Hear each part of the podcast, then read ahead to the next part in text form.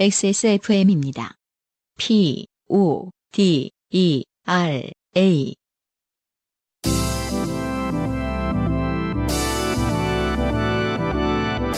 요즘은 팟캐스트 시대.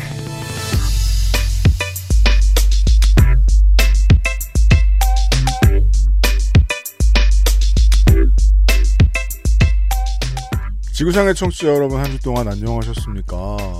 특히나 수도권에 계신 청취자 여러분 아, 가만히 잘 계셨나요? XSFM이 만드는 요즘은 팟캐스트 시대 315번째 순서에서 인사드립니다. UMC의 책임 프로듀서고요. 안승준 군은 이제 그 날이 좋아졌기 때문에 음, 돌아다녀야 되는데 네. 고생이 많아요. 네, 반갑습니다. 음, 네.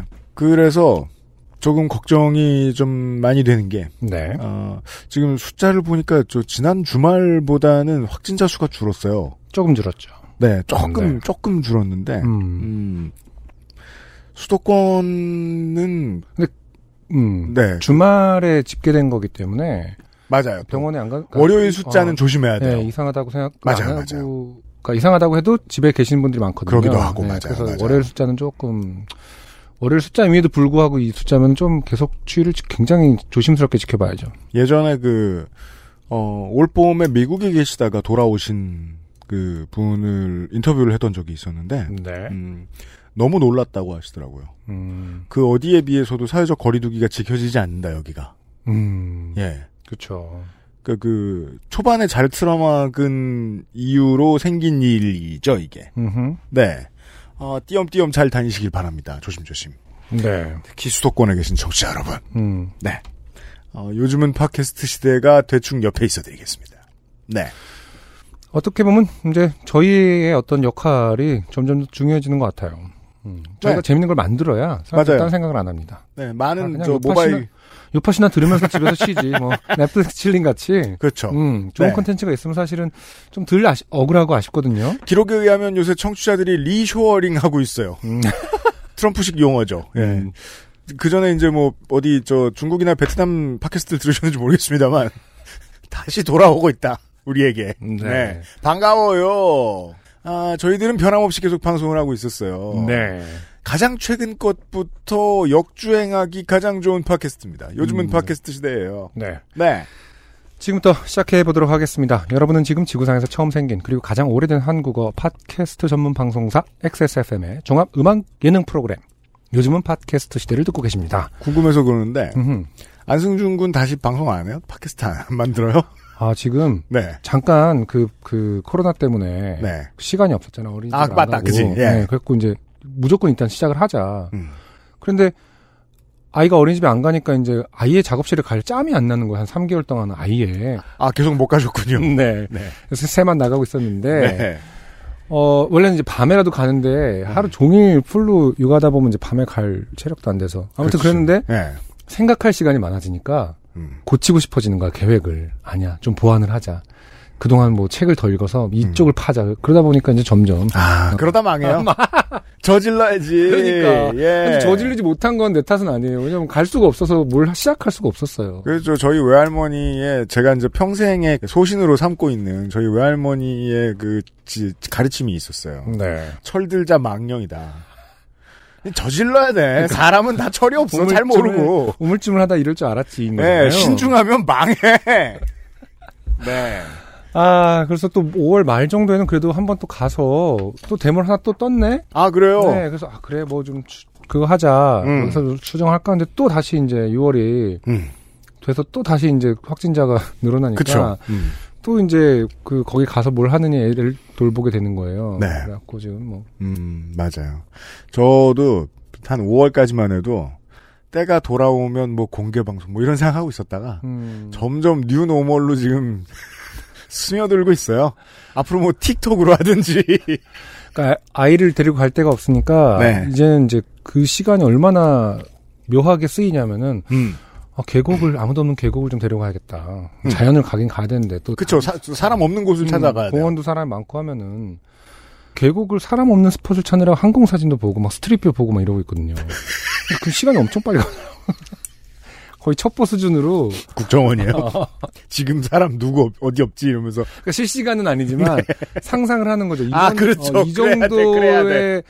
뭐 주변에 음식점도 없고 이러면 그 보니까 항공 사진 보면은 주차돼 있는 차도 보이거든요. 네 음. 아, 여기는 사람이 없나 봐. 맞아 맞아 맞아 항공사진 보는 건 그런 의미가 있어요. 근데 재밌더라고요.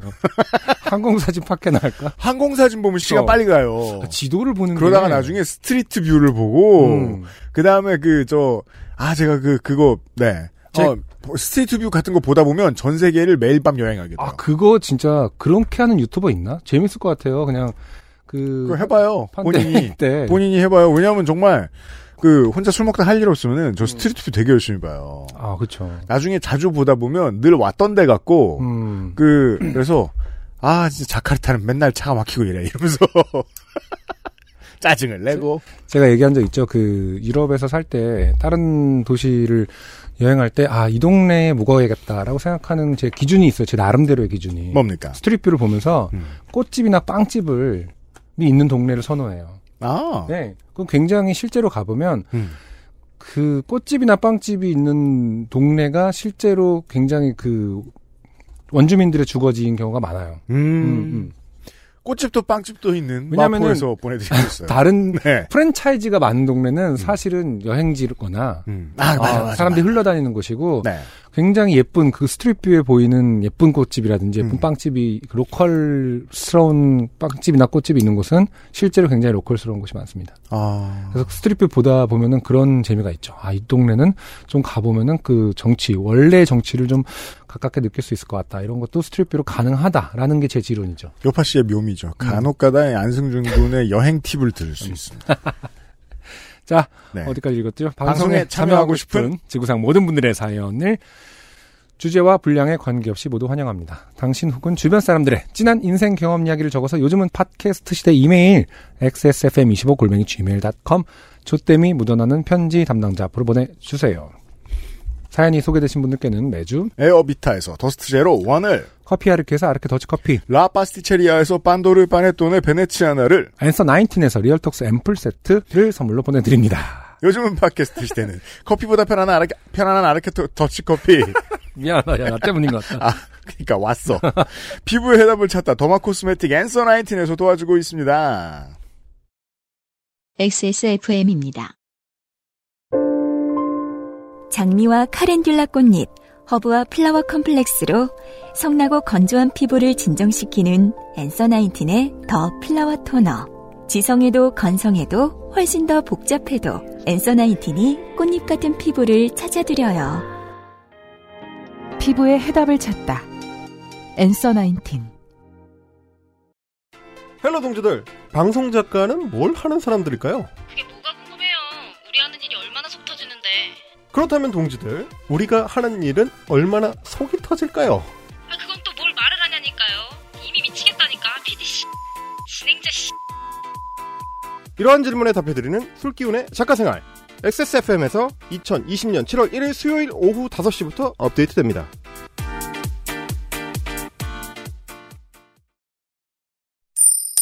좋게 된 광고주. 아 얼마 만에 새로운 방송 홍보 스팟인지 모르겠다고 말하면 안 돼요 응? 아 5년 만인 것 같아요 4년 만인 것 같아요 perfect 25 English 팟캐스트 이후 처음이에요 네. 네. 아, 맞죠? 맞을 거예요. 네.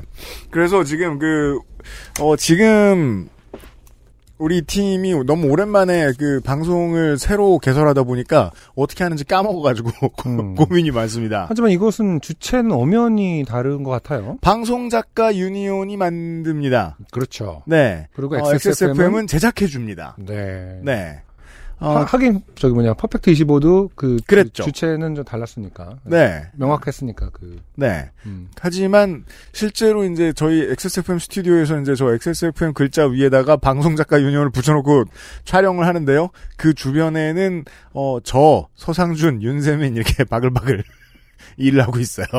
저희 회사 관련자들이. 아 그러면은 UMC님도 참여를 하시는 저는 거예요? PD죠. 음, 아, 네. PD지만은 그 방송에서 목소리를 들려주시는 거냐는 거죠. 아니에요. 그냥 저 구석에 지금 저, 저 불 켜고 끄는 저 버튼 앞에 앉아 있습니다. 아, 그래요? 앉아서 대본을 들고 꼬박꼬박 졸고 있어요. 뭔가 듣는 척 하면서. 음, 네. 그럴 필요가 있나요? 아, 그래, 돈 받고 하는 건데. 아니, 그러니까 나가 계셔도 되는 거저 아니야? 성의를 보여? 아, 그러니까. 나가 있을까? 어, 아, 근데 굳이 안 밖에도 손님들이 있어가지고 밖에 손님들하고 조용히 가만히 있으면 어색하잖아. 음, 아니, 어디 떠들면 소리 들어가고. 어, 하긴 방송 그 라디오도 안에 PD가 있을 때가 있죠. 네. 음, 어, 방송작가 유니온의 소속 방송작가들과 그리고 어, 진행하는 헬마우스님은 방송작가였는데 지금은 그냥 유튜버죠. 어, 방송작가들이 만드는 술기운의 작가 생활. 네. 아니 이 광고 말고 좀 더 부연 설명해 줄 건 없나요? 왜, 그니까 음. 어떤 거- 얘기를 하는 팟캐스트인 거예요? 방송 작가가 하는 일에 대한 방송이고요. 네. 어, 그리고 이제 그 외에는 방송 작가 유니온 자기 자랑입니다. 음, 방송 작가들이 뭐 때문에 막 잘리고 망하고 이랬을 때 네. 우리가 가서 홍군형을 내줬다. 아, 이런 스토리입니다. 후일담. 네, 그렇죠. 아. 인실땡 스토리들이 좀 들어 있고요. 음, 네. 방송국이 우리 때문에 망하려고 그런다. 뭐 이런 자랑. 네. 네. 등등이 담겨 있어요. 방송작가 일에 관심이 있으신 분들이 들으셔도 좋고, 방송작가 일을 지금 하고 계신 분들이 가장 들어주시기를 원하는 방송입니다. 왜냐면은 회원이 늘어나는 게 방송의 주된 목적이니까요. 아 정회원. 네, 저. 우리 큰일 났어. 정회원을 모아주는 어, 역할을 우리가 하, 게 되네요. 네. 브로커. 정회원 브로커. 정회원 브로커! 그 신문 보세요 이런 것처럼 직접 나가서 아, 3만원 주, 어, 정회원. 되시라고 정회원 필요하시면 연락하세요 이러면서. 자전거 드리고. 음. 정회원 모으는 방송 술기운의 작가 생활이 7월 1일 수요일부터 어, 올 여름 내내 업데이트됩니다. 7월을 기대해 주시고요.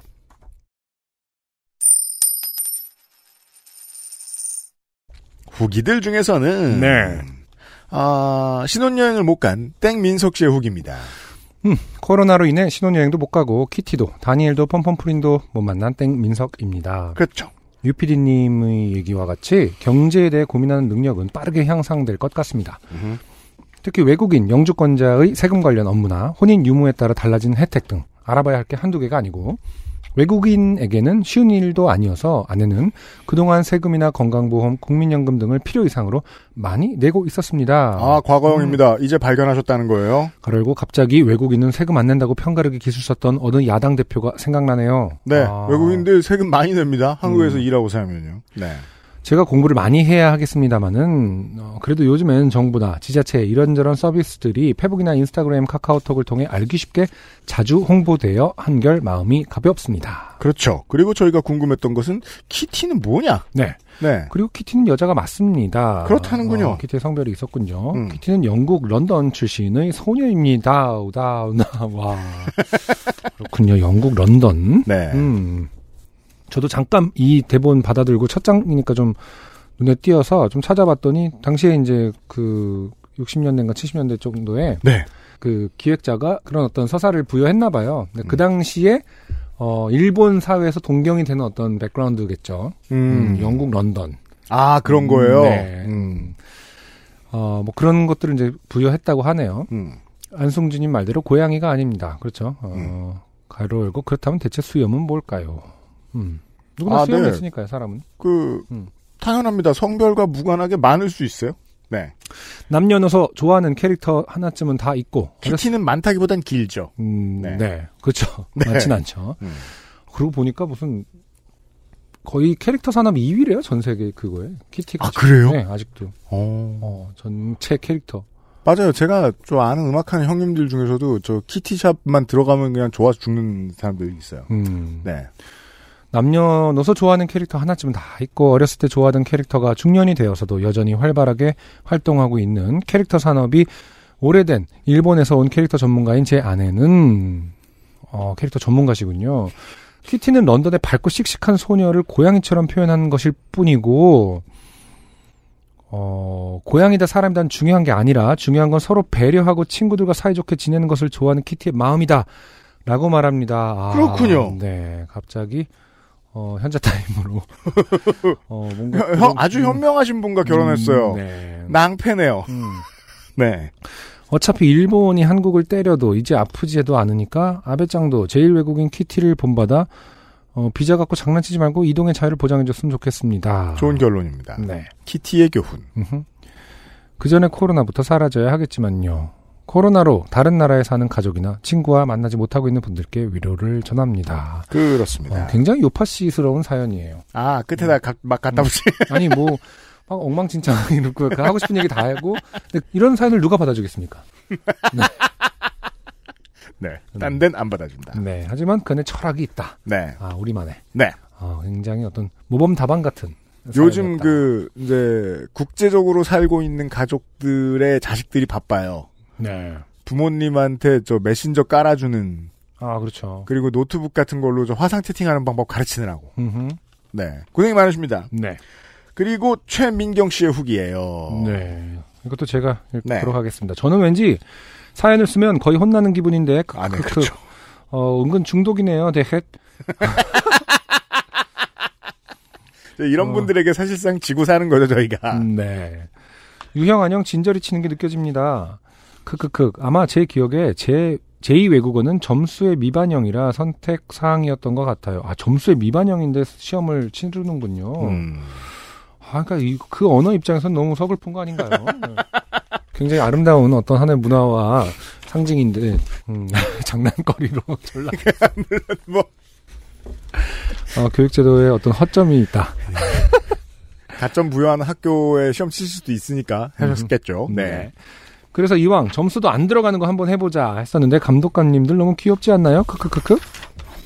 가로열고 적절한 편집 감사했습니다. 카톡을 많이 쓰다 보니 어, 쌍시옷이 귀찮아서 받침을 시옷으로 하는 경우가 많네요. 아, 요것도 또 우리가 이해하지 못하는.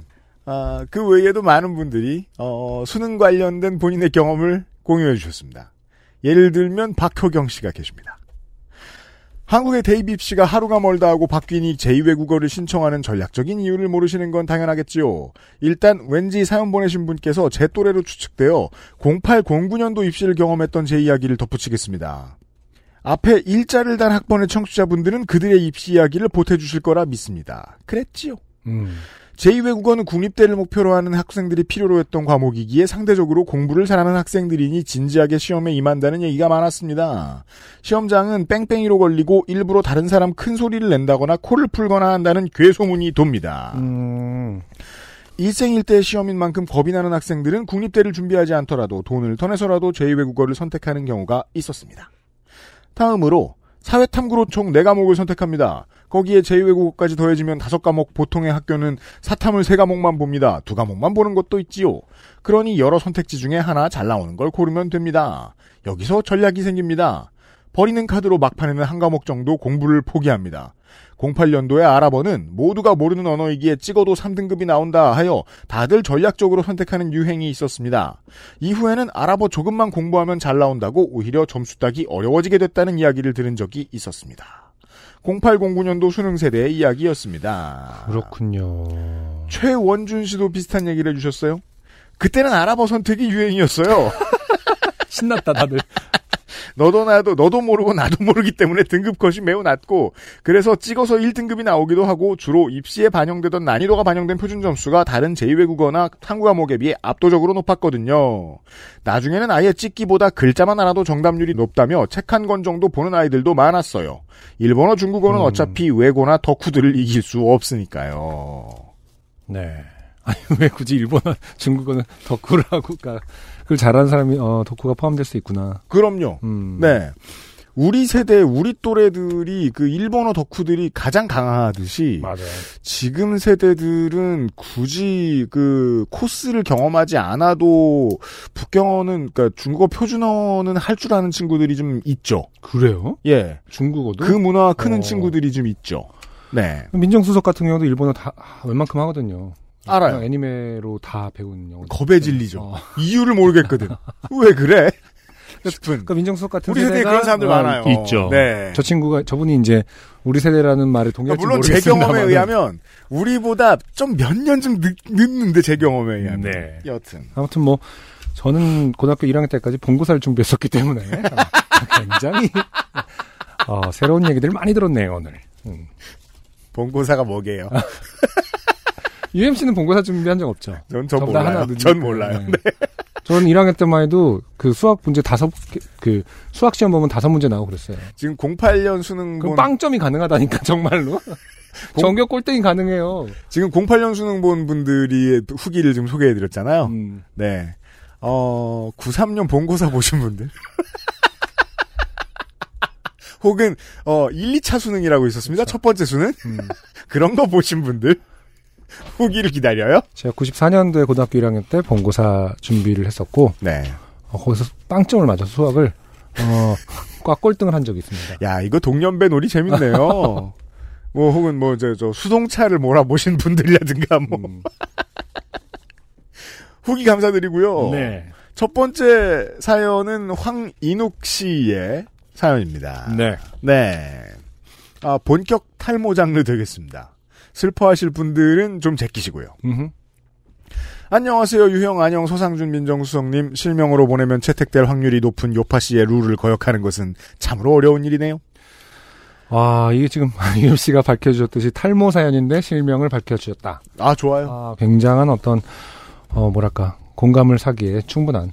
아니, 브루스 윌리스가 익명으로 활동한 게 아니잖아요. 다이하드 4, 익명. 브루스 땡땡땡. XXX 이렇게 나오겠죠? 음, 영어 표기는. 되게 멋있네. 어, 다른 사연 투고자분들과 마찬가지로 불혹에 가까워진 나이에 나에겐 뭔가 좋게 된 일이 없을까 생각하던 중, 왜 다른 사연 보내시는 분들이 다 불혹이 가까워진 나이에 사연을 보내신다고 생각하는지 모르겠습니다만, 이미 20년 가까이 좋게 되고 있음을 문득 깨닫고 그에 관련된 최근 겪은 어처구니 없는 짧은 일이 떠올라 사연을 띄웁니다. 예전 방송 중에 한 청취자분께서 가발을 착용하고 리터치 시기가 되었는데도 무리하게 거래처에 갔다가 머리 숙여 인사하면 접착부가 느슨해진 가발이 탈출할까 인사도 못하고 급히 되돌아가셨던. 사연을 그렇죠. 네, 저는 차마 웃지 못하고 동질감과 동료의 눈물을 글썽일 수밖에 없었습니다. 그렇죠. 네, 웃지 못하는, 웃지 못하고 살짝 눈시울을 붉히는 그렇죠. 어, 그런 분들이 많죠. 그래서 어, 그게 제가 방송에 안 자르고 내보냈는지는 모르겠는데 저의, 저의 솔루션은 이거였단 말이죠. 그 치마를 들어 인사하는 것처럼 이렇게 인사를 해보면 어떻겠느냐. 이미지도 인상적이고 좋다. 음. 아니면 이제 미래에서 온 것처럼 음. 팔목으로 하자고. 몇 년 뒤에 감염병이 도는데 fist bump 지금은 어색하실 거예요. 이러면서 이렇게 연습해 두시라고. 미래에서 왔습니다. 이러면서. 그리고 그 CCTV 보면 갑자기 이렇게 음. 그, 뭐요? 그, 그 몰라요? time slip해서 온 사람들 CCTV에 그 가끔 증거 사진 남는 거 그 짤로 도는 거 몰라요? 밈으로? 뭐예요? 그 분명히 거리 길거리 CCTV인데 음. 갑자기 차도에서 갑자기 사람이 툭 나오거든요. 차가 이렇게 지나간 CCTV가 있는데 아, 예. 분명히 이 사람은 미래에서 갑자기 지금 슬립해서 들어온 거라고. T800이에요? 어, 그런 그 짤 있어요. 네. 그 일본을 찍은 CCTV인 것 같아요. 일본 그 길거리인데 예. 그러니까 지금 그, 그렇게 인사하시고 가는 거 회사 CCTV를 보니까 갑자기 사라지시고 미래로. 그렇습니다. 저는 또래 남성들에 비해 머리숱이 적습니다.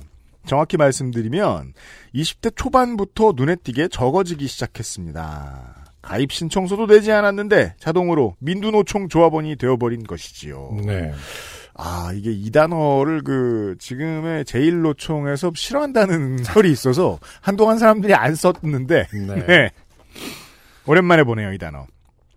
갓 스무 살이 되었을 때 청소년기에 사회와 학교에 의해 획일화된 스타일로 억압받던 ego를 폭발시킬 욕망을 가졌던 저는 동대문 쇼핑몰을 제 집 드나들듯 뻔질나게 들락거리며 더더욱 튀어 보이는 코디에 심혈을 기울였으며 braids, dread, cornrow, 수십 번의 탈색과 염색 등등으로 머리카락을 쉴 새 없이 괴롭혔습니다. 아직 논란이 있는 걸로 알고 있습니다. 방금 말씀하신 이런 머리에 하는 시술들이 탈모에 영향이 얼마나 있는가에 대한 음. 결과에 대해 실험에 대해서는요. 네. 저 스스로는 만족스러웠으나 밀레니엄을 맞은 지 얼마 안 된 당시의 사회적 시선으로는 쉽사리 이해받을 수 없는 용모였더랬지요. 제가 99년 12월에 공연을 하러 가서 음. 부산이었는데 네. 태어나서 처음 가본 거예요, 부산을. 99년에. 네. 음. 음, 그, 우리 이제 공연팀들이 한꺼번에 저 지하철을 타고 공연장으로 갔어요. 좀 먼 곳이었어. 그때는 1, 2호선밖에 없었는데 어, 갈아탔어야 했어요. 우리는 알죠? 1, 2호선밖에 없다는 건 보통은 갈아타는 역이 하나란 뜻입니다. 음. 순환선이 없는 이상은 음. 서면역이었어요. 그 우리 친구 중에 회색 드레드를 길게 따던 친구가 있었어요. 네. 네. 회색 드레드. 아, 네. 굉장한 어, 시간과 공이 들었겠네요. 회색이라는 건. 거의 뭐 토로스 전체를 덮을 수 있는 길이였어요. 음. 꽤 길었어요. 음. 멀리서 보면. 당연히 우린 대걸레라고 불렀죠. 네. 그 근데 이제 그날이 어 연습 날 언제 갔더라? 금요일 낮이었나 뭐 이랬을 거예요. 금요일 출근 시간이었나? 그때 이제 서면역에서 갈아타는데 사람들이 많잖아요. 음. 예. 보고 이제 자꾸 쳐다봐요 사람들이. 음.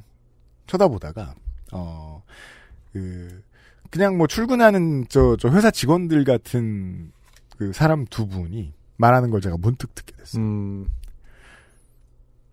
2호선은 이상한 사람들 많다.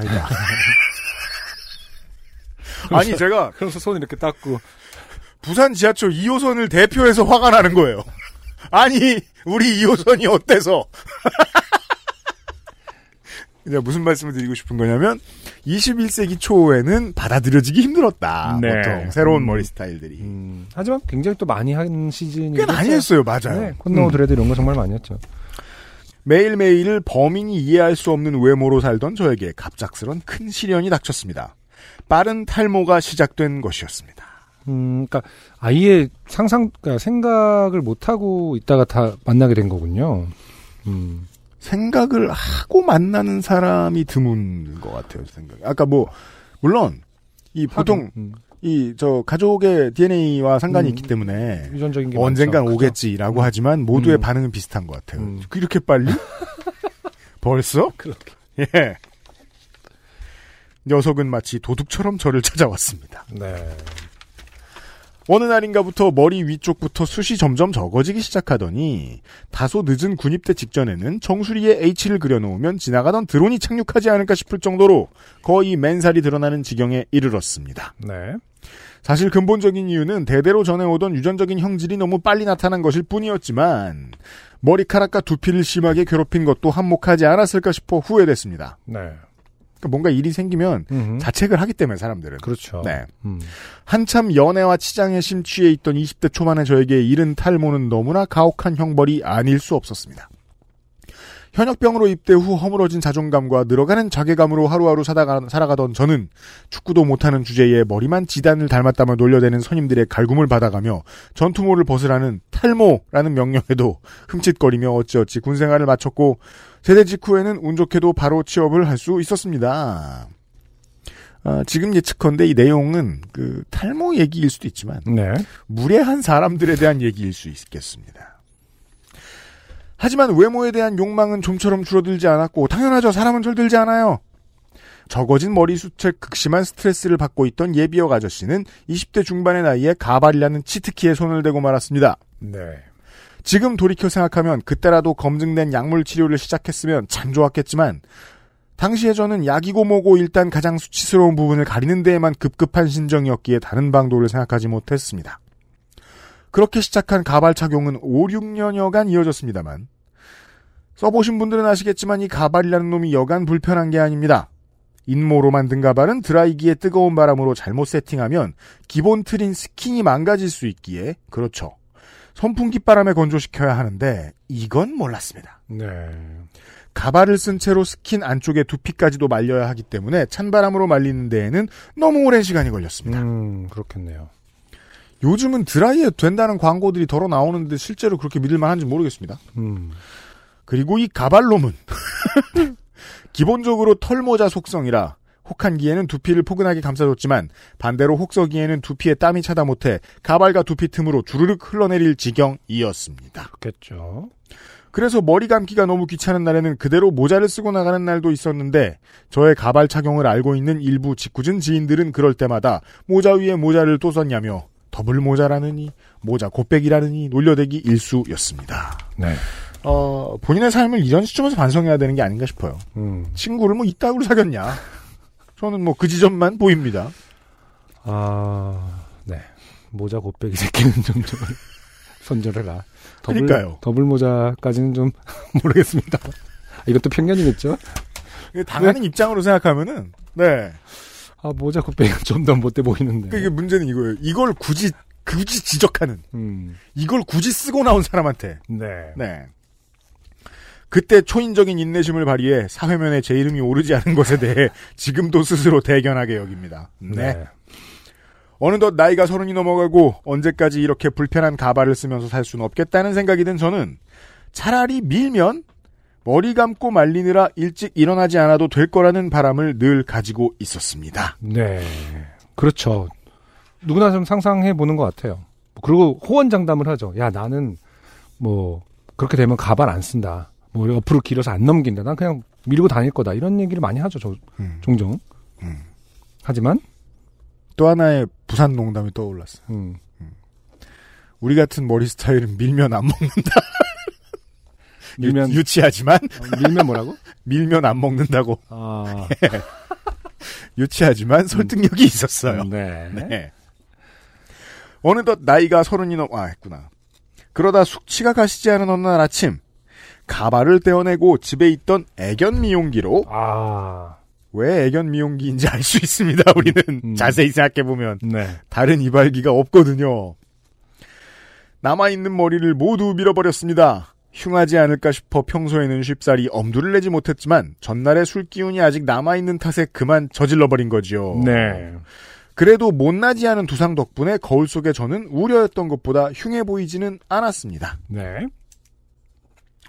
일부 짓궂은 또래 친구들, 과로, 아까 그놈들, 과로는 브루스 윌리스라며 지구의 운석이 떨어지면 딸과 사위를 위해 목숨을 바칠 수 있을 놈이라며 쉴 새 없이 놀려댔습니다. 언제적 친구들인지 개봉 영화를 통해 알 수 있습니다. 네. 굉장히 많은 에너지를 놀리는 데 쓰죠.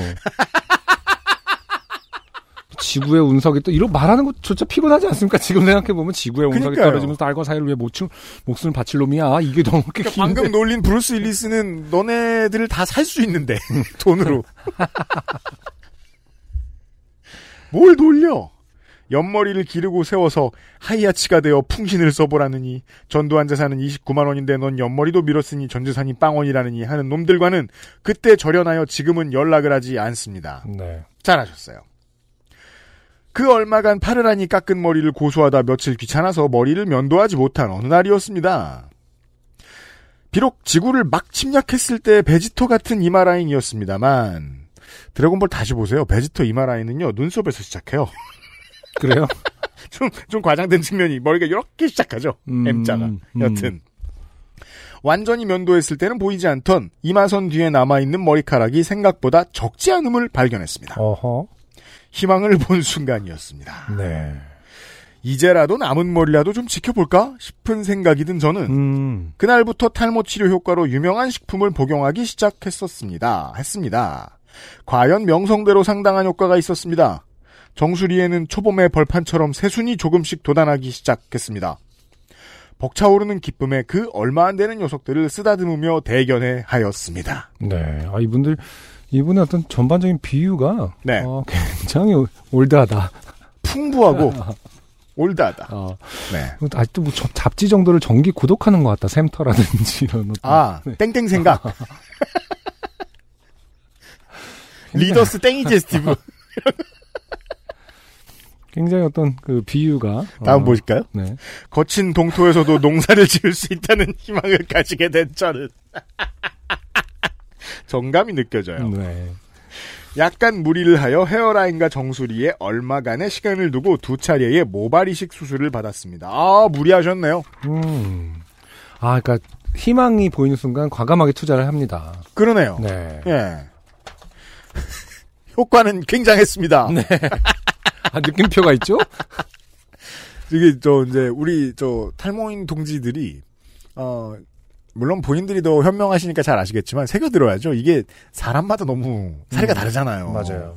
제 주변에도 망했다는 사리에 잘 됐다는 사리에 같은 거랬는데 너무 얘기가 다르니까. 맞아요. 그리고 숱이 적은 부위에 모공 모양으로 문신 시술까지 한 결과 완전히 풍성하진 않았지만 그래도 정면에서 보면 이마가 조금 넓다 싶어 보이는 정도까지 복원이 되었습니다. 네.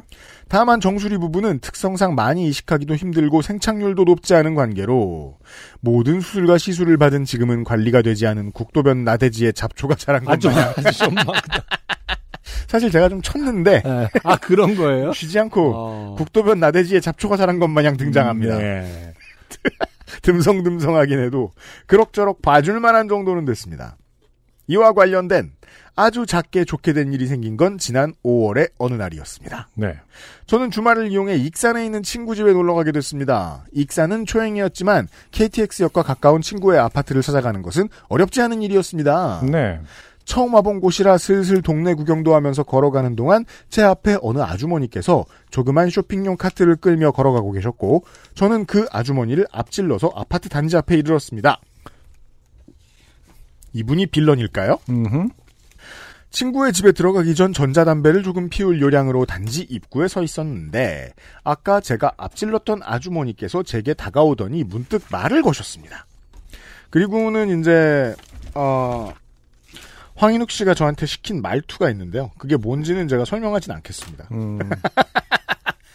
아주머니. 음. 올해 나이가 어떻게 돼요? 뜬금없는 호구조사에 의아했지만 아주머니는 외관상 어머님 삘로 여겨졌기에 어머님 뻘. 어머님 뻘 비슷하잖아. 아. 글자 그, 그, 확대하고 싶네. 네. 어머님 뻘 어. 어머님 뻘로 여겨졌기에 최대한 상냥하게 대답했습니다. 저 저, 아, 곧 마흔, 되- 마흔 됩니다. 아주머니. 아 근데 머리는 언제부터 그렇게 된 거예요?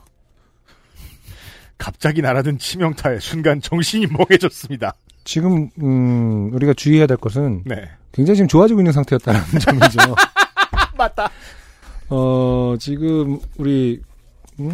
황인욱 씨는 굉장히 희망에 차서 지금 굉장히 많은 투자와 함께. 어, 맞아. 아 그러네. 네.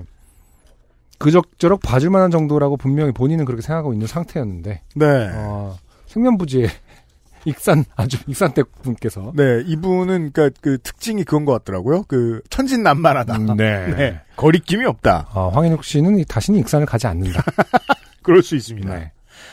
지금 뭐 하시는 거지? 왜 남의 컴플렉스를 아무 거리낌 없이 물어보시지? 컴플렉스라고 생각을 못 하시는 건가? 타지 사람이라고 텃세 부리시는 건가? 그냥 시비 거시는 건가? 아니면 내가 땡밥으로 보이는 건가?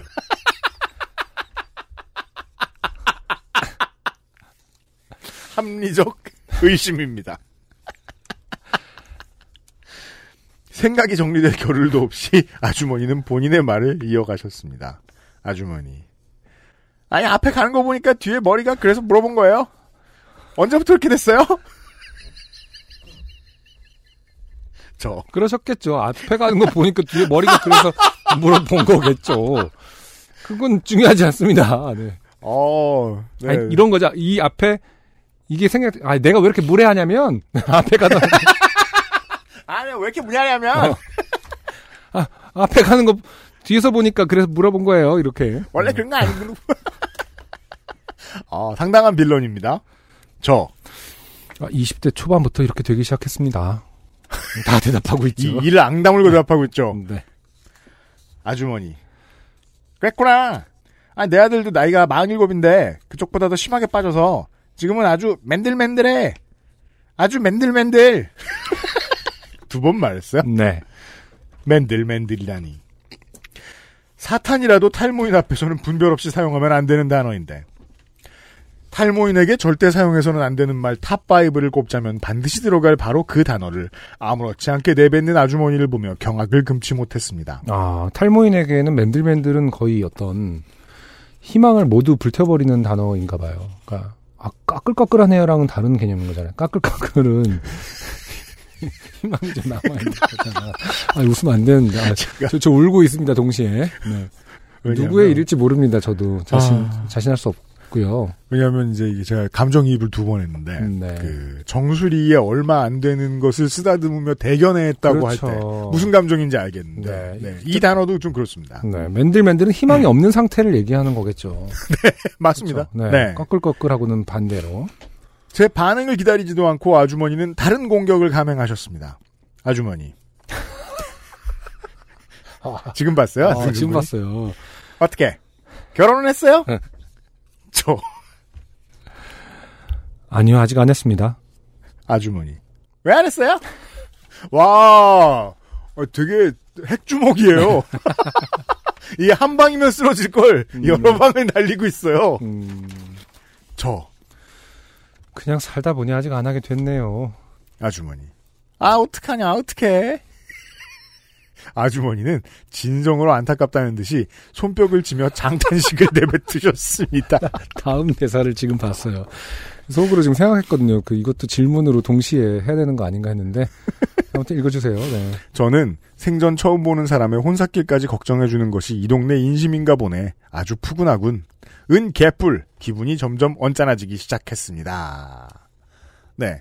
표현이 잘못됐다고 생각합니다. 네. 기분이 언짢아지신 지는 좀 됐어요. 음, 제가 보기에는. 당연히 그렇고요.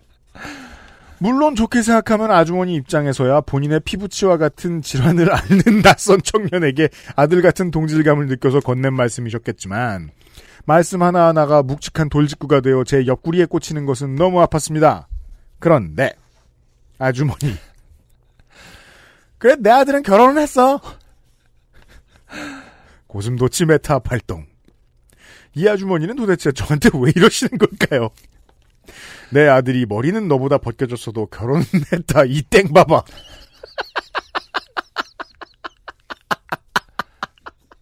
근데 정말 이렇게 천진난만하게 말씀하시는 분들 얘기 들어보면 그런 이런 이런 공격이라고 읽히잖아요. 네. 라는 말이 숨겨져 있다고 생각했던 건 제가 너무 비뚤어진 탓일까요? 왜 지나가는 청년에게 이런 말씀을 하시는지 이해하기가 힘들었습니다. 측은지심과 선의가 가득한 필살기를 계속 받고 있기에는 제 맷집이 강하지 않았기에 저는 최대한 저기를 드러내지 않고 않으려 노력하며 아주머님께 말씀드렸습니다. 저 아주머니, 저 이런 이야기 하는 거 싫어하는데 이만 가던 길 가셨으면 좋겠습니다. 아주머니. 아니 왜? 아니 왜? 이 얘기가 싫어? 아주머니는 마치 이렇게 흥미진진한 이야기가 왜 싫으냐는 투로 대답하셨습니다. 강에 빠져 허우적대는 사람을 유유히 쳐다보며 어휴 나는 저렇게 되지 말아야지 하는 뱃사공의 말투가 저럴까 싶었습니다. 저는 다시 한번 조금 더 강한 어조로 말씀드렸습니다. 전 제 머리 이야기하는 거 싫어합니다. 이만 가던 길 가주세요. 아주머니. 아니 머리 얘기가 어때서? 저 머리 이야기하는 거 싫어한다고요. 아주머니. 내 아들도 벗겨졌다니까?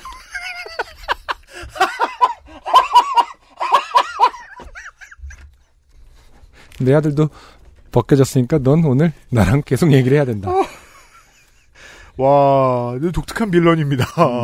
음, 네. 저 전- 전 아주머니 아드님 얘기 궁금하지 않아요. 이만 가주세요. 아주머니. 거참 알았어. 별걸 다 봤네.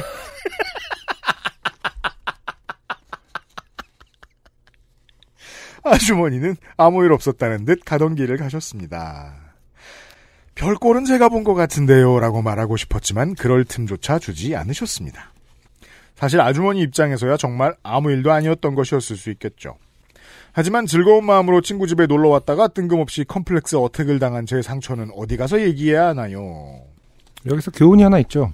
제가 굉장히 싫어하는 방식의 교훈 중인데 뭔데요? 약간 어, 그 그러길래 담배를 끊어 뭐 이런 전 그렇게 생각하지 않습니다. 전 그렇게 생각하지 않습니다. 왜 담배를 그 앞에서 펴서 펴서 기회를 주느냐. 네. 음. 아, 담배 피면서도 회피할 수 있는 스킬들은 많이 있어요. 여튼. 그날 친구와 밤늦게까지 코가 삐뚤어지도록 술을 마셨던 것은 오랜만에 만났다는 반가움이 가장 컸지만 낮에 당한 봉변이 쓰렸던 것도 약간 몫을 차지한 것 같네요. 꽃으로도 때리지 말고 말로도 때리지 말아주세요. 방송 항상 재밌게 잘 듣고 있습니다. 총총. 네. 네. 아. 감사합니다. 긴 사연이었어요. 음. 네.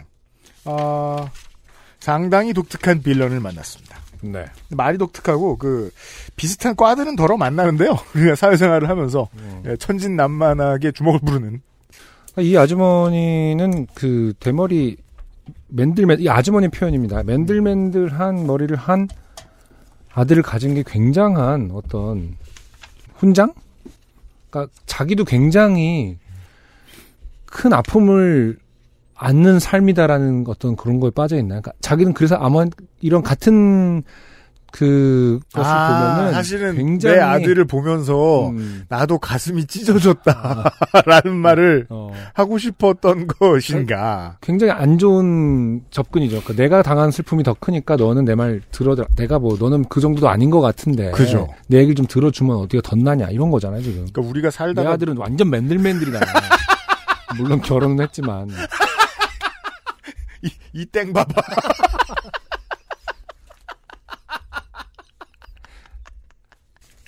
일단은 황인욱 씨가 너무 오래 서 계셨고요. 음, 그건 분명하고요.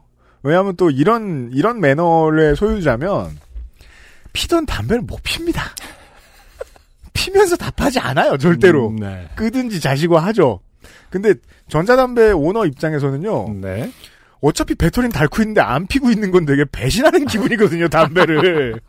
이게 무슨 짓이람 이러면서 마음이 급해요, 누가 말을 걸면. 아 그렇구나. 네.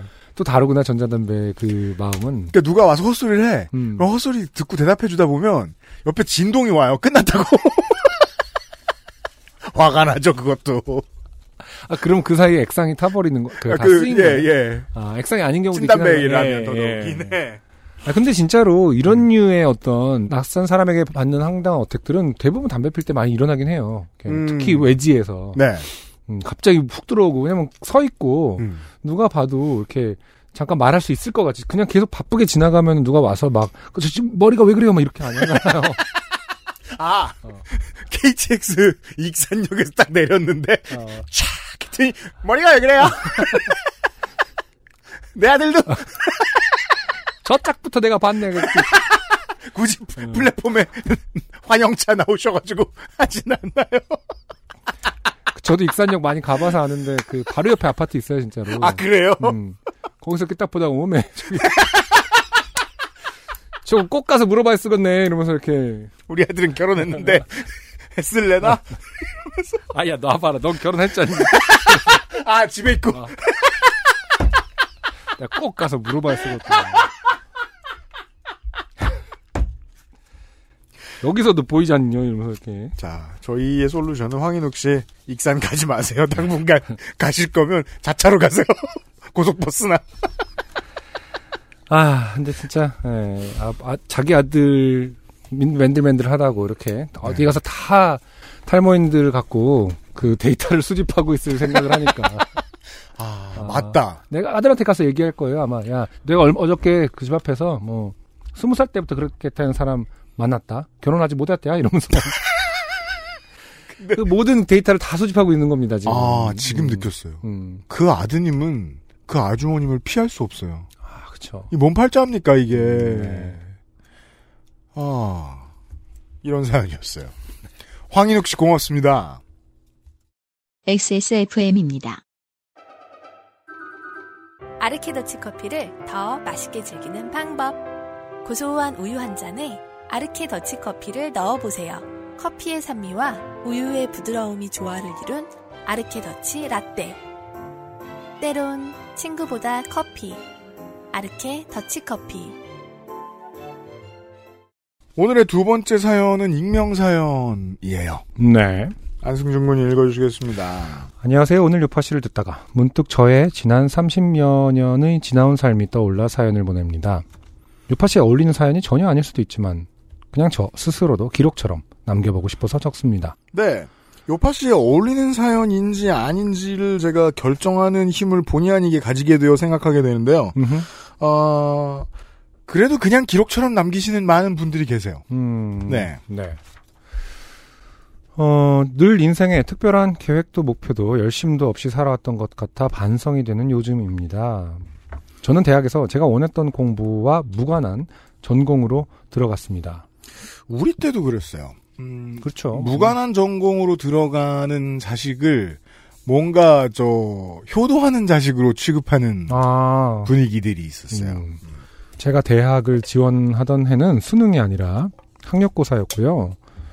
어, 대학과 학과를 먼저 지원하고 해당 대학에서 학력고사를 치른 첫 세대였습니다. 음. 네. 저보다 좀 어, 저희보다 한 10년. 네, 10년 정도 네. 연배가 높을 것 같네요. 음. 제가 가고 싶었던 학과는 정원이 16명이었는데 저희 아버지는 정원이 너무 적어서 불안하다고 그렇죠. 그때는 그런 것도 있었어요. 음. 네가 전국 16등이면 모르겠지만 혹시라도 잘하는 학생이 평년보다 몇 명 더 오면 떨어질 수 있다. 막내딸 재수하는 꼴은 못 본다는 아버지 때문에 결국 한 번도 생각해 보지 않았던 학과에 지원서를 썼고 그대로 무난히 합격을 해 버렸습니다. 자식이 많던 옛날 시절에 네. 그, 어, 딸은 하향 지원 아, 그니까요. 하고 뭐 그랬던 게 좀 일반적인 문화고 그랬었어요. 음. 네. 그 오래되지 않았습니다, 그게. 네. 아주 잠시 재미있어 보이기도 했지만 2학년이 되기도 전에 제 길이 아니란 생각이 들더라고요. 그래서 어찌 어, 어영구영 하며 대학 대학 생활을 하다가 3학년 말이 되니 취업이 걱정되기 시작하더라고요.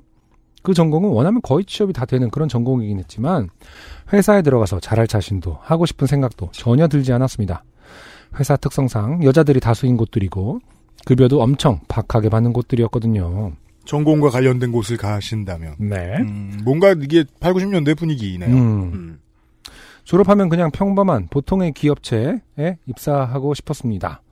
근데 신문에 대기업들 모집 공고를 보면 대부분 이공계, 자연계 또는 경영경제 인문사회대 등으로 모집하던데 제가 다녔던 학과는 그 어디에도 속하지 않더라고요. 분명 저는 고등학교 때 이과였는데 말이죠. 음.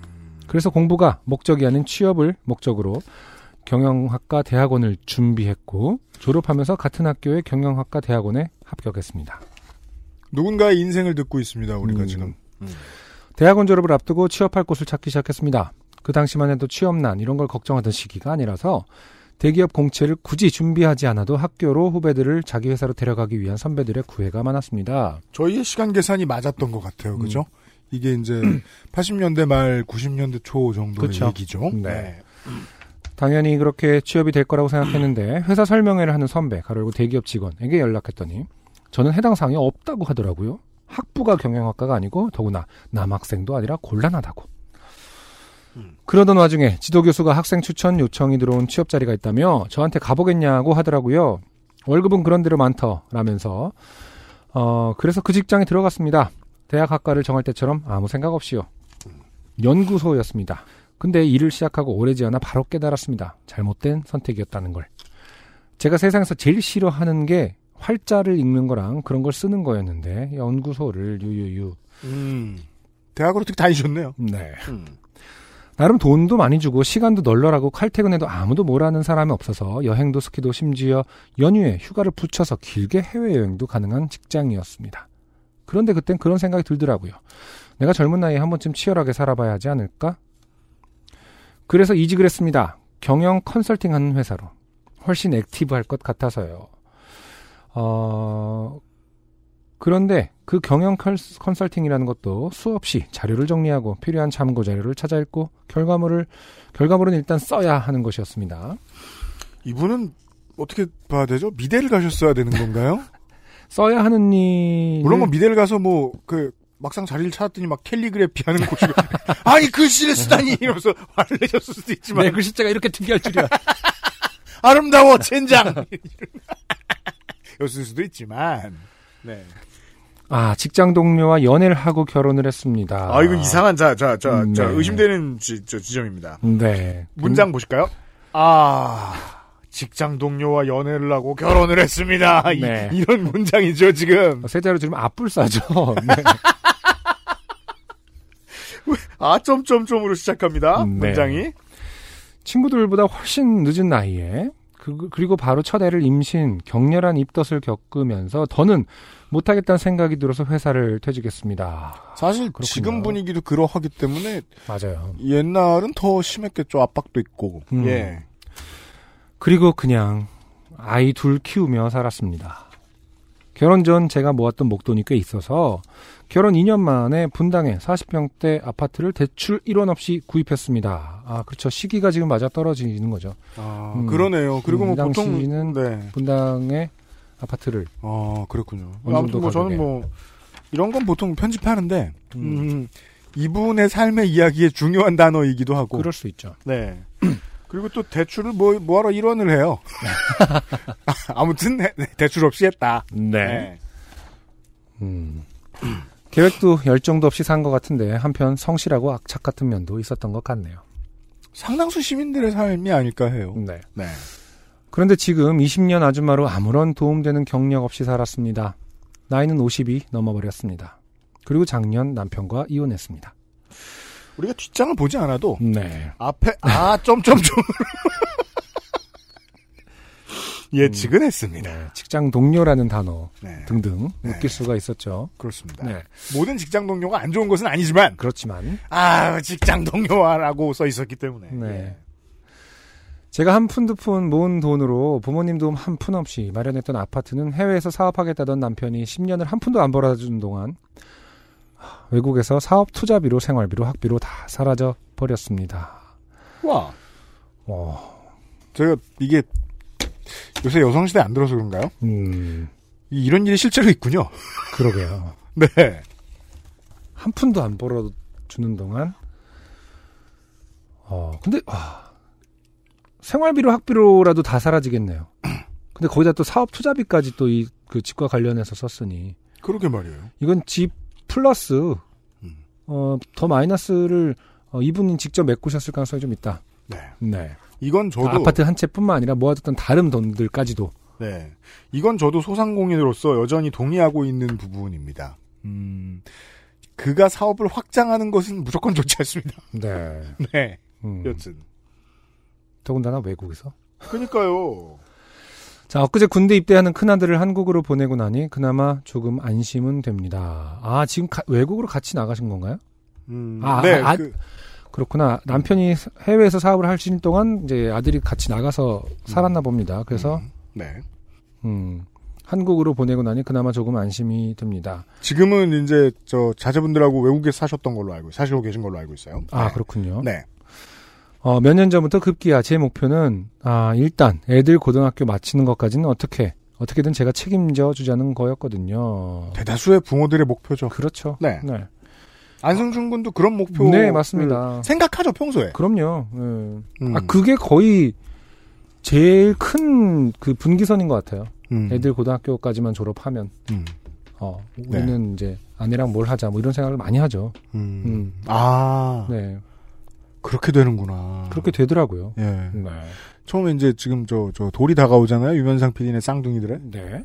유면상 PD가 이게 그, 이 친구들이 처음 세상에 나왔을 때 그 결연한 표정을 잊을 수가 없어요. 네. 네. 근데 맞아요. 저는 음. 그게 굉장한 그 어렸을 때부터의 꿈이었기 때문에 그러니까 아이들을 직접 키우고 야- 그 키- 양육하고 이- 살림을 하는 게 굉장히 큰 힘이었기 큰 꿈이었기 때문에 음. 그 목표가 굉장히 그렇게 막 절망 그러니까 굉장히 답답하게 느껴지는 않거든요. 음. 예. 근데 이게 만약에 본인 의지와 상관없이 어떻게 흘러가는 거라면 굉장히 우울한 지점이 있을 거예요. 많은 우리 부모님들, 그러니까 우리 부모님들 중 다수에게서 그런 삶의 이야기를 듣는 날이 옵니다. 맞아요. 이 양반들이 은퇴했을 때쯤에 돼서야. 음. 예. 아, 그래서 어, 어떻게든 제가 책임져 주자는 거였거든요. 아이들 고등학교 졸업과 더불어 한 푼도 더 이상 아이들 저- 지원할 경제력도 없고 당장 내년 한국으로 돌아가 나 자신은 살 집도 생활비도 없는 상황이 되어버렸네요. 그런데 참 신기합니다. 이 상황이 아주 최악으로 느껴지지 않는 게 제 인생이 그냥 다양한 경험 정도로 여겨집니다. 우울한 상황이긴 하지만 아이들이 잘 큰 것 같아서 큰 위로가 됩니다. 아, 정말 아, 저는 갑자기 울컥합니다. 아, 그래요? 이것만큼 큰, 음. 아, 큰 위로가 있을까요? 네. 음. 다행입니다. 이렇게 스스로 생각할 수 있는 지점. 그리고, 네. 음. 음, 정말 다행입니다. 음, 네. 훌륭해요. 훌륭합니다. 대단한 일을 하신 거죠. 각자 분명한 재능이 있고, 독특한, 얘 울겠네. 어, 독특한 제 여성시대 왜, 분위기로 갑니다. 아, 각자 분명한 재능이 있고, 독특한. 우린 여성시대만큼 못 줘. 음, 거기 얼마 전, 어, 근데 이런 말을 쓰- 한다는 건 굉장한 네. 어 저기 그 굉장한 성공이라고 저는 생각해요. 음. 네. 아이들이 잘 큰 것 같다라는 말을 할 수 있다라는 것은 굉장한 게 이루신 거라고 저는 생각합니다. 음. 자, 각자 분명한 재능이 있고 독특한 취향과 개성이 있고 즐기는 취미들이 있어서요. 아, 좋은 말들이 모두 모여 있습니다. 음. 네, 이 시대가 요구하는 어 삶의 어 그 태도죠. 음. 아, 그 취향과 개성과 즐기는 취미들. 네. 음, 왜냐면 일은 어차피 어, 어, 기- 로봇가 한다. 인간은 독특한 취향과 개성과 취미가 있어야 한다. 네. 어, 게다가 가끔 저한테 사회적 이슈 같은 걸 들고 와서 토론도 하고요. 훌륭합니다. 네. 음, 엊그제 떠나보낸 제 큰, 떠나보낸 큰아들한테 크게 세 가지를 이야기했습니다. 떠나보냈다는 건 이제 군대로 떠나보냈다는 겁니다. 그렇죠. 네. 음. 첫 번째는 앞으로 어떤 결정을 하고 어떤 일을 하든지 본인의 소신대로 하라고. 누군가의 기대에 부응하거나 칭찬을 듣기 위한 선택은 불필요하다고요.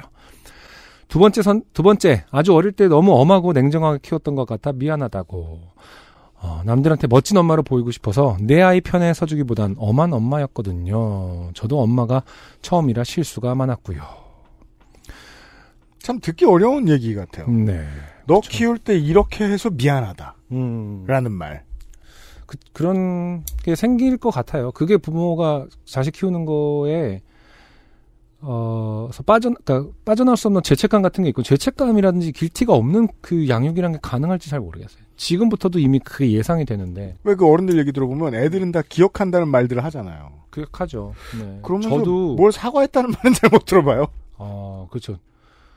기억하는 줄 알면서 왜? 음, 그땐 다 그랬어라는 말을 굉장히 많이 들었어요. 나만이 그런 것이 아니다. 아, 근데 이런 게 있거든요. 엄하게 키우는 게 굉장히 트렌드였던 적이 있어요. 있다고 들었어요, 저도. 어머니에게. 예, 예, 예. 그래서 굉장히 칭찬을 못 듣고, 칭찬을 못 듣고 자란 편이에요, 제가. 음. 음. 그래서 막, 아, 진짜 잘했다, 이게 아니라, 아, 더욱더 잘하렴, 뭐 이런 거 있잖아요. 와, 그거 완전 듣기 싫은데. 아우, 잘하기 싫지. 어. 네. 저는 이제 나중에 들어서 그런 얘기를 했죠, 하죠, 이제 부모님에게. 난 그런 얘기를 듣고 자랐고, 그런 게 속상했다. 음. 음, 지나고 그러자. 나니까, 음. 근데 그게 아이를 키우면서 굉장히 많이 생각이 납니다. 음. 네. 음. 복습 과정이군요. 복습이 아니라 힐링 과정일 수 있어요. 그래서 내가 아하. 그렇게 안아주려고 굉장히 노력을 하죠. 음. 어, 폭풍 칭찬을 합니다, 저는. 근데 그게 교육학적으로 안 좋다는 얘기도 있는데, 네. 어, 저는 그걸 믿지 않습니다. 아, 네. 무슨 얘기인지 알겠어요. 음. 그래서, 어, 왜냐면 모든 그 실험군대조군이 명확할 수 없는 게 사, 람의 정서와 어, 그럼요. 어떤 그건데, 칭찬을 다, 뭐, 많이 해줬다고 해서, 음. 뭐, 자정, 뭐랄까, 그 의지, 의존적이 될 거라고 이제 믿지 않기로 마음 먹었죠. 이제 그, 결국엔 이제 주관적인 판단인데. 음. 아무튼. 뭐. 나중에 대가를 치르더라도. 그러니까요. 뭐, 그때라서 또 수정, 사과해야죠, 그때는 또. 사과할 일 분명히 생길 예. 거예요. 어쩔 수 없죠. 그게, 어, 네. 인생이죠. 세 사과를. 안 할 수 있는 양육이라는 게 가능할지 진짜 모르겠어요. 자, 세 번째는 엄마나 아빠가 경제적으로 힘들어한다고 섣불리 책임지려 들지 말라. 어, 그거 함부로 시작하면 엄마 인생을 아빠 인생을 앞으로 50년 책임져야 한다고. 그러고 나면 너도 어, 이른 살이라고. 제가 이런 얘기 해준 거 제대로 얘기해 준 건가 모르겠습니다. 맞다면 XSFM 덕이 큰 거고요. 어, 어, 우리 끌어들여요. 왜, 왜, 왜? 겁나네? 네. 우- 우리가 이런 덕을 그러니까 이게 어, 우리인지 아닌데, 우리 아닌데. 아니, 요새, 저, 저, 우리가 기억 못하는 게 이슈잖아요, 청취자 여러분. 이 기억 안 나는데, 이거, 이런 건. 이거 SSFM 아니야? 그러니까 어디서 SSFM 같은 걸 듣고 오셔가지고, 이게, 네. 자, 아니라면 앞으로도 방송 더 들으면 스스로 더 깨우쳐야 하는 거겠죠? 네. 음, 아직 하고 싶은 얘기 반도 못 한 건데 이미 너무 길어졌네요. 뭐 해서 먹고 살까 계속 고민 중인데 원- 왠지 실패 스토리들을 모으고 싶은 생각이 드네요. 어, 나처럼. 원래 실패해서 더 배울 게 많은 거 아닌가요? 그런데 매체에서 성공한 사람들만 잔뜩 나오고 어, 유튜브 채널에서 성공한 주식이나 부자 부동, 부동산 투자 이야기, 성공한 사업가 등의 얘기들만 가득하네요.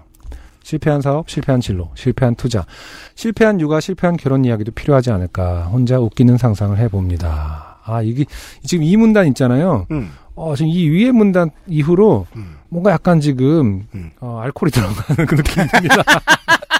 아, 그래서 술 냄새가. 네, 아, 이 위에 문단에 자식 얘기 그 세 가지 큰아들에게 띄운 세 가지 때 약간 저도 울컥하는데 뭐 본인이라고 울컥 안 하셨겠어요. 그러니까 근데 네. 이제 거기까지 쓴 다음에 네. 두부김치를 만들어. 뭘 지금 깠어. 어, 그래서 뭘 음, 지금 이, 어, 아직 하고 싶은 얘기 반도 못한 건데부터는 굉장히 띄어쓰기도, 아, 그러니까 문단도 급, 급작스럽게 띄고 있고요. 어, 네, 어, 또 감정의 흐름을 느낄 수 있었습니다. 네.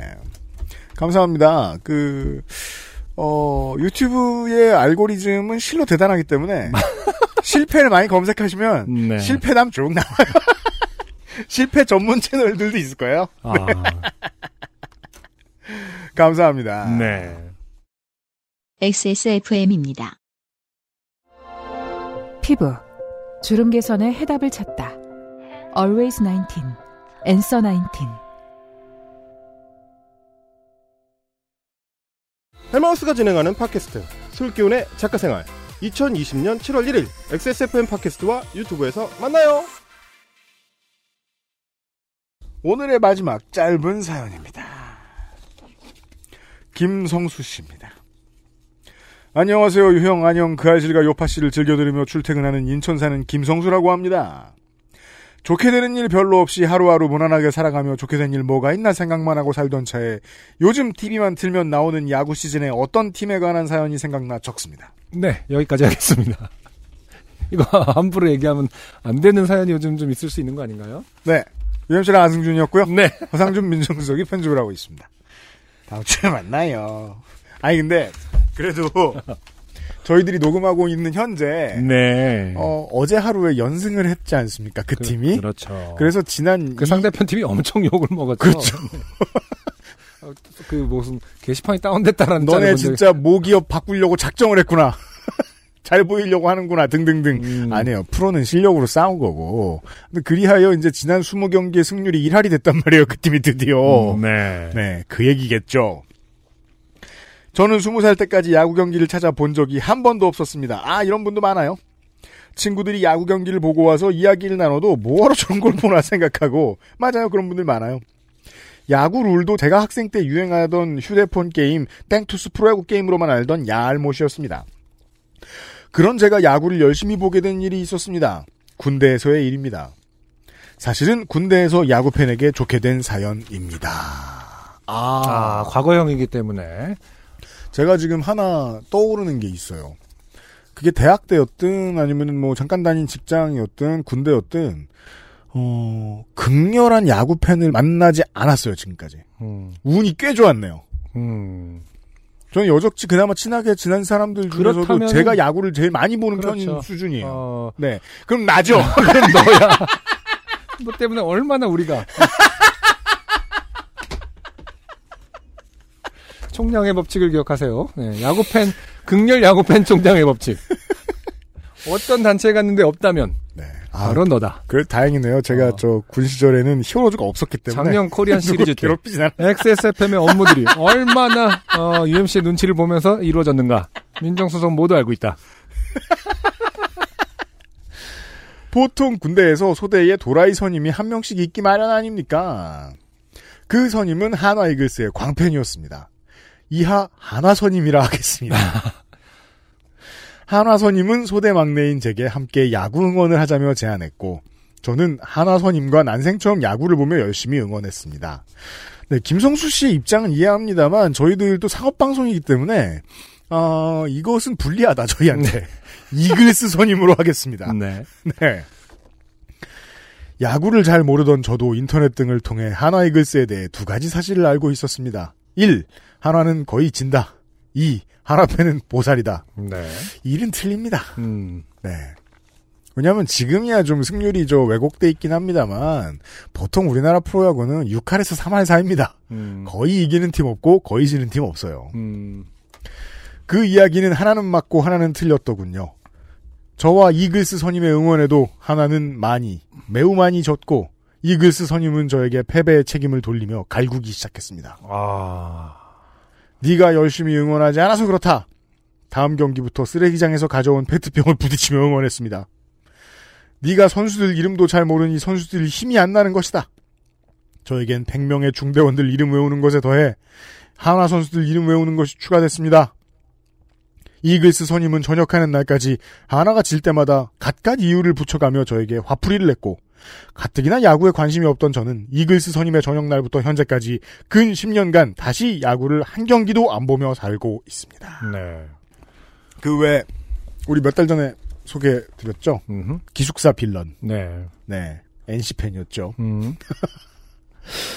안승준 군의 추측대로 네. 제가 그일 수도 있어요. 네. The one. 여다원.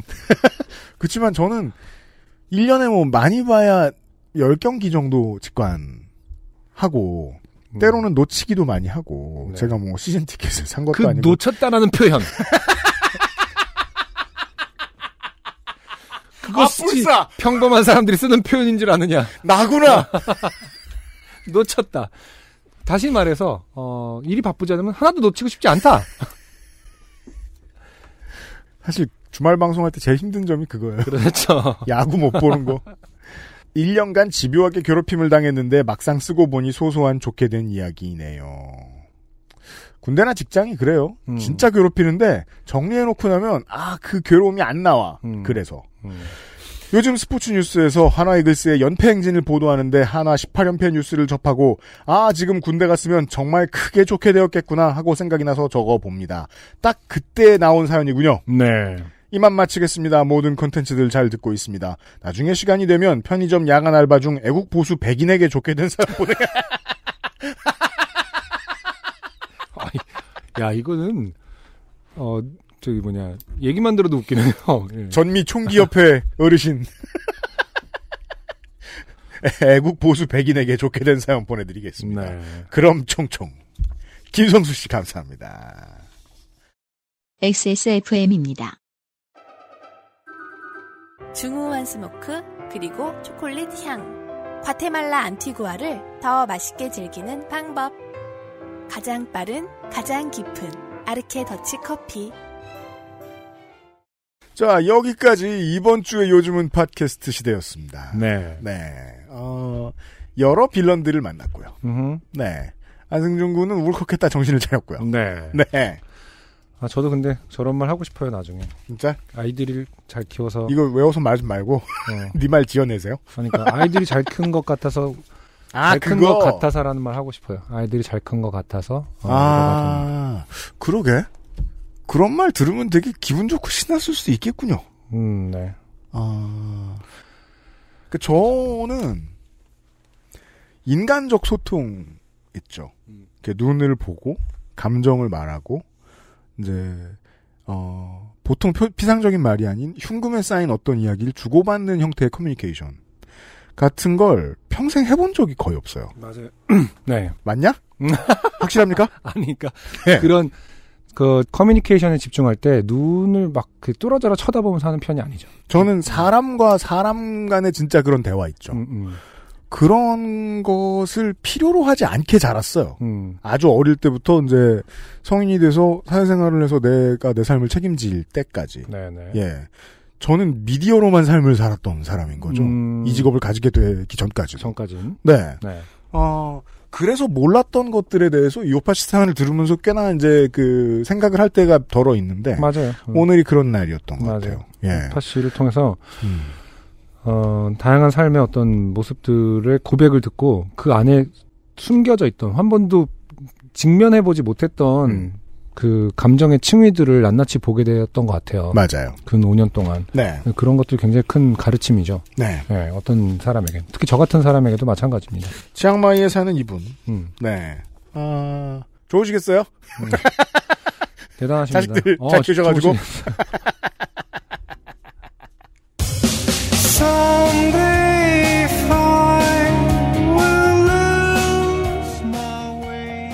그 외에 많은 여러분들 감사드립니다. 네. 잊지 마시고 요, 요팟시 Greatest Hits 지난날의 월장원 투표해 주시길 바랍니다. 안승준하고 유엠씨였고요. 허상준 민정수석이 편집을 하고 있습니다. 다음 주에 어김없이 만나요. 더위와 코로나19를 조심하십시오. 안녕히 계세요. 감사합니다. XSFM입니다. P, O, D, E, R, A.